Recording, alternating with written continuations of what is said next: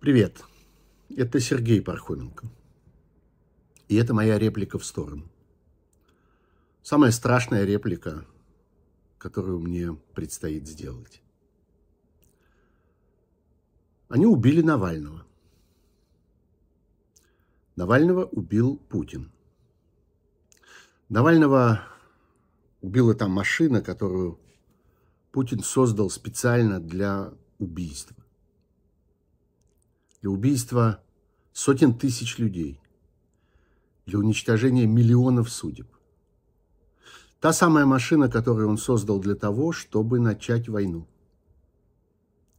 Он не остановился перед войной, он не остановится и перед убийствами, как мы видим. И убийств будет еще много. Это одно из них. Но это, конечно, особенное убийство. Мы все задаемся вопросом, есть ли в России еще другой Навальный? Нет. В России нет сегодня другого Навального. И нам, наверное, очень долго придется ждать, пока Россия найдет еще одного своего Навального. У Алексея было убеждение, что он однажды победил смерть. Когда осенью двадцатого года, после отравления боевым ядом «Новичок», он вышел из комы, пришел в себя, это, конечно, было чудо. Чудо, что он выжил, чудо, что он сохранил ментальные возможности, он не просто остался в живых, он остался мыслящим, работающим, все понимающим, остро чувствующим, совершенно интеллектуально мощным человеком. Конечно, это было чудо. И это чудо наполнило его ощущением, что он сильнее смерти, что он сможет побеждать ее снова и снова. И, конечно, с того дня, когда он открыл глаза, выйдя из этой комы, не было ни одной минуты, когда он сомневался в том, что он должен быть в России, что его место в России, что его работа в России. Вот он, кстати, так относился к своему заключению. Он много писал об этом и часто говорил об этом. Мы видели эти его письма, он переписывался со многими. У меня такая работа сейчас. Я работаю политическим заключенным. В целом, конечно, его работа была политик, человек, генерирующий смыслы, генерирующий идеи. Он считал, что он может делать это только в России. Не было для него другого варианта, другой возможности. Он даже не обдумывал это. Его возвращение в Россию – это возвращение на фронт. Мы же не удивляемся, когда видим человека, который берет в руки оружие и идет защищать свою родину от агрессора. Вот ровно так Навальный вернулся в Россию, чтобы защищать свою родину от агрессора. Вся разница в том, что агрессор внутри, в центре России, в Кремле. И его работа, его подвиг, его решение в этом смысле совершенно естественно. И удивляться этому не нужно. В конце концов, они все-таки убили его. Я не знаю, как это произошло в точности. Никто этого не знает. Ни у кого нет сегодня этой информации. И, наверное, еще много лет не будет. Что это было? Вошел кто-то в камеру и убил беззащитного человека. Что у этого убийцы было в руках? Пистолет или нож, или какая-нибудь удавка, или яд? Не знаю. А может быть, они просто убивали его день за днем вот этими трехлетними пытками, которые продолжались каждый день. двадцать семь раз они отправляли его в ШИЗО. Это шесть квадратных метров мокрого бетона. И постепенно довели до смерти. Навальный до самого последнего дня сохранял присутствие духа. сохранял способность говорить о важных вещах в жизни, сохранял ясный, светлый, веселый взгляд на мир. Многие из нас видели его письма, он переписывался с огромным количеством людей. Вот со мной тоже переписывался. Я знаю, что я был одним из многих-многих, кому он умудрялся писать. Можно себе представить, чего ему стоило каждое из этих писем. Когда контролируется каждая минута, каждый жест, каждый листок бумаги, каждая возможность просто взять в руки авторучку. Тем не менее, он писал. Последнее письмо, которое я получил от него пять дней тому назад. Мне передала его Юлия Навальная. Последнее письмо было посвящено рассказам Чехова. Мы переписывались с Алексеем, к сожалению, очень редко все-таки это получалось, но тогда, когда получалось, мы переписывались в основном о книгах. Знаете, это особая работа. Переписываться с человеком, зная, что каждое твое письмо, каждую строчку рассматривает бог знает какое количество посторонних глаз. Ну вот о книгах можно было переписываться свободно. И я э, в ответ на его просьбы что-нибудь посоветовать, поделиться какими-нибудь идеями, что читать, я писал ему, что неплохо было бы, среди прочего, перечитать Чехова. Прежде всего, пьесы Чехова и большие рассказы Чехова. Не маленькие сатирические юморески, которые мы все знаем со школьных лет, а большие рассказы, на которые обычно меньше обращают внимание. «Любовь», «Крыжовник», «Во враге», «Ионыч», «Человек в футляре». Среди них есть и хрестоматийные, есть и менее известные. Вот я советовал ему прочесть это. И вот в последнем письме он пишет, что там, в этом самом страшном Харпе, за полярным кругом, он попросил у тюремщиков дать ему хоть какие-нибудь книги. Выбор был очень небольшой, и, среди прочего, была книга пьес и рассказов Чехова. Пьесы, впрочем, как он пишет, он прочесть не смог, потому что очень многие страницы были выдраны предыдущими заключенными, которые держали эту книгу в руках. Так что от пьес почти ничего не осталось. А вот от рассказов осталось, и он перечитывал рассказы и делился со мной своими впечатлениями о них. Может быть, я когда-нибудь опубликую это письмо, оно совсем небольшое, но это удивительный памятник человеческому хладнокровию, человеческому оптимизму, силе человеческого духа. И все-таки, говоря о том, как они убили Навального, нужно говорить не только о человеческой трагедии, не только о человеческом подвиге, но и о политических обстоятельствах, о политических последствиях, политическом фоне этого убийства. Я хотел бы, чтобы те, кто задумываются сегодня о том, как продолжать свои отношения с Путиным, весь мир, который обсуждает сейчас, надо ли вести с ним переговоры, надо ли, можно ли, и как именно торговать с ним, как помогать ему обходить санкции, как помогать ему и его режиму выживать, как помогать ему и его режиму вести войну, знали, что они разговаривают с убийцей, именно с убийцей, каждую минуту этого разговора.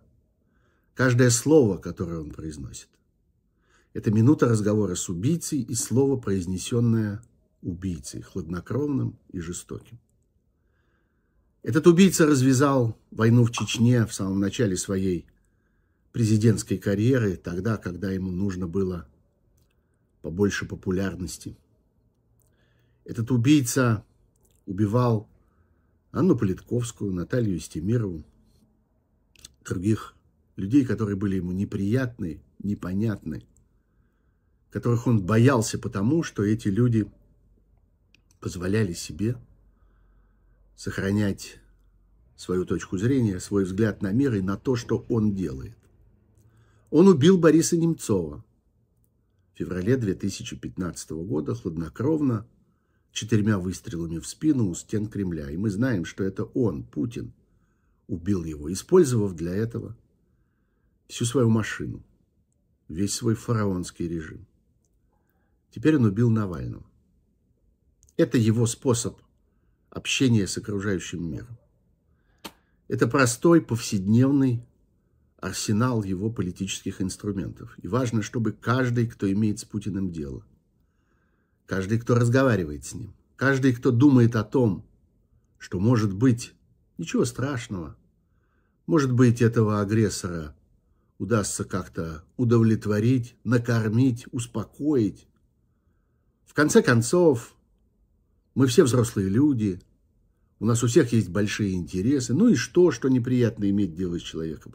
Каждый должен помнить каждую минуту, что он разговаривает с убийцей, с человеком, который отнимает жизни других людей. Хладнокровно, спокойно, расчетливо. Вот отнял еще одну жизнь.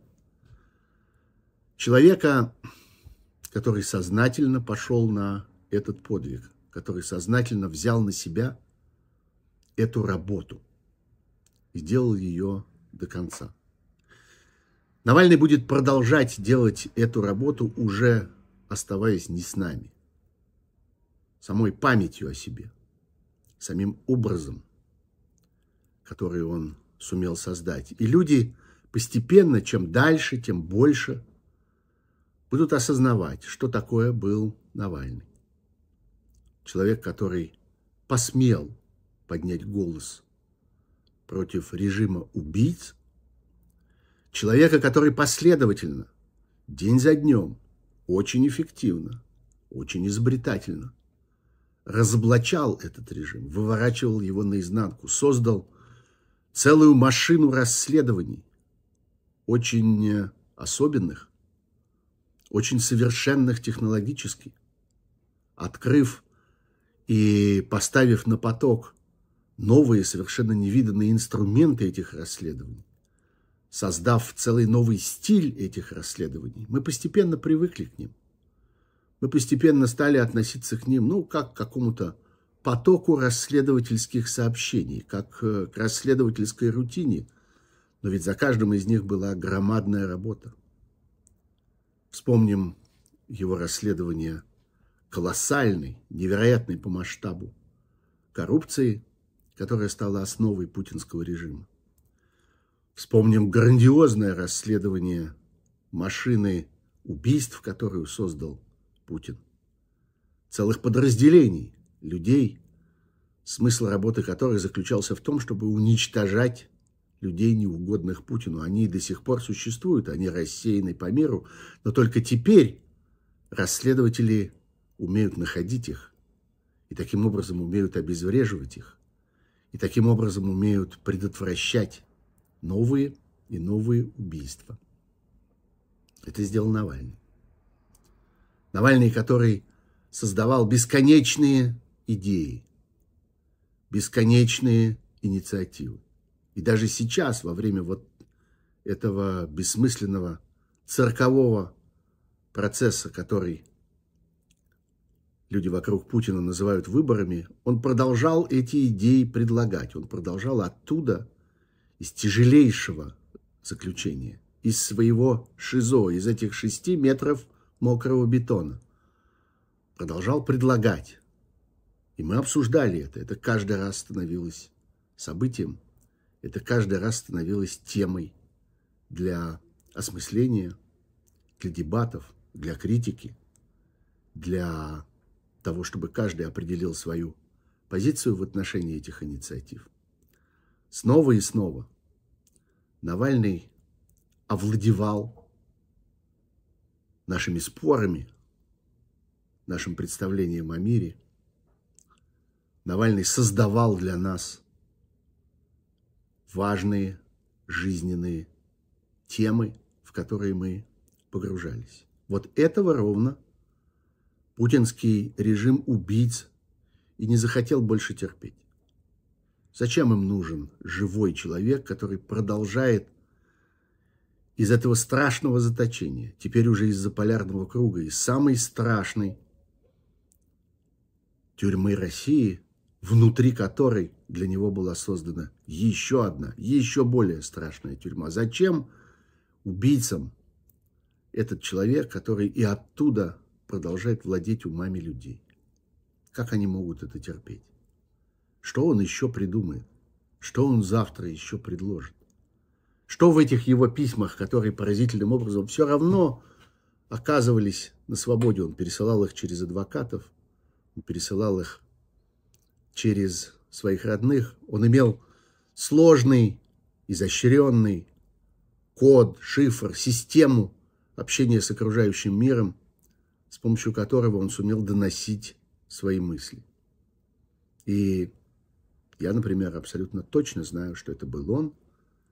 Я вижу его письма, я вижу его почерк, я вижу его разговор со мной, и для меня нет ни малейшего сомнения, ни одной секунды сомнения, что я разговаривал с ним.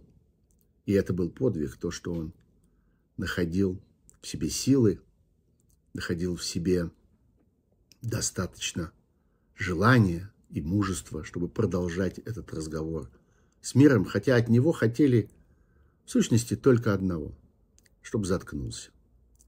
Он не замолчал до самого последнего дня и не молчал бы и дальше, если бы не убили. Мы будем помнить это убийство. Это убийство одно из тех, за которые убийцам придется однажды ответить. Тем, кто отдавал приказ, тем, кто исполнял приказ, тем, кто был в промежутке и организовывал исполнение этого приказа, тем, кто оправдывал этот приказ, тем, кто пропагандистски обеспечивал исполнение этого приказа, тем, кто цинично, отвратительно смеялся над жертвой этого убийства и над всеми теми, для кого это убийство стало страшным горем, важной вехой в жизни. Все они однажды ответят. Все они однажды заплатят. Заплатят раскаянием и заплатят ненавистью, отвращением к ним мира, всех вокруг, всех, кто когда-нибудь назовет вслух их имена. Но одно имя мы называем уже сегодня. Путин – убийца. Это была реплика Сергея Пархоменко. Будьте здоровы. До свидания.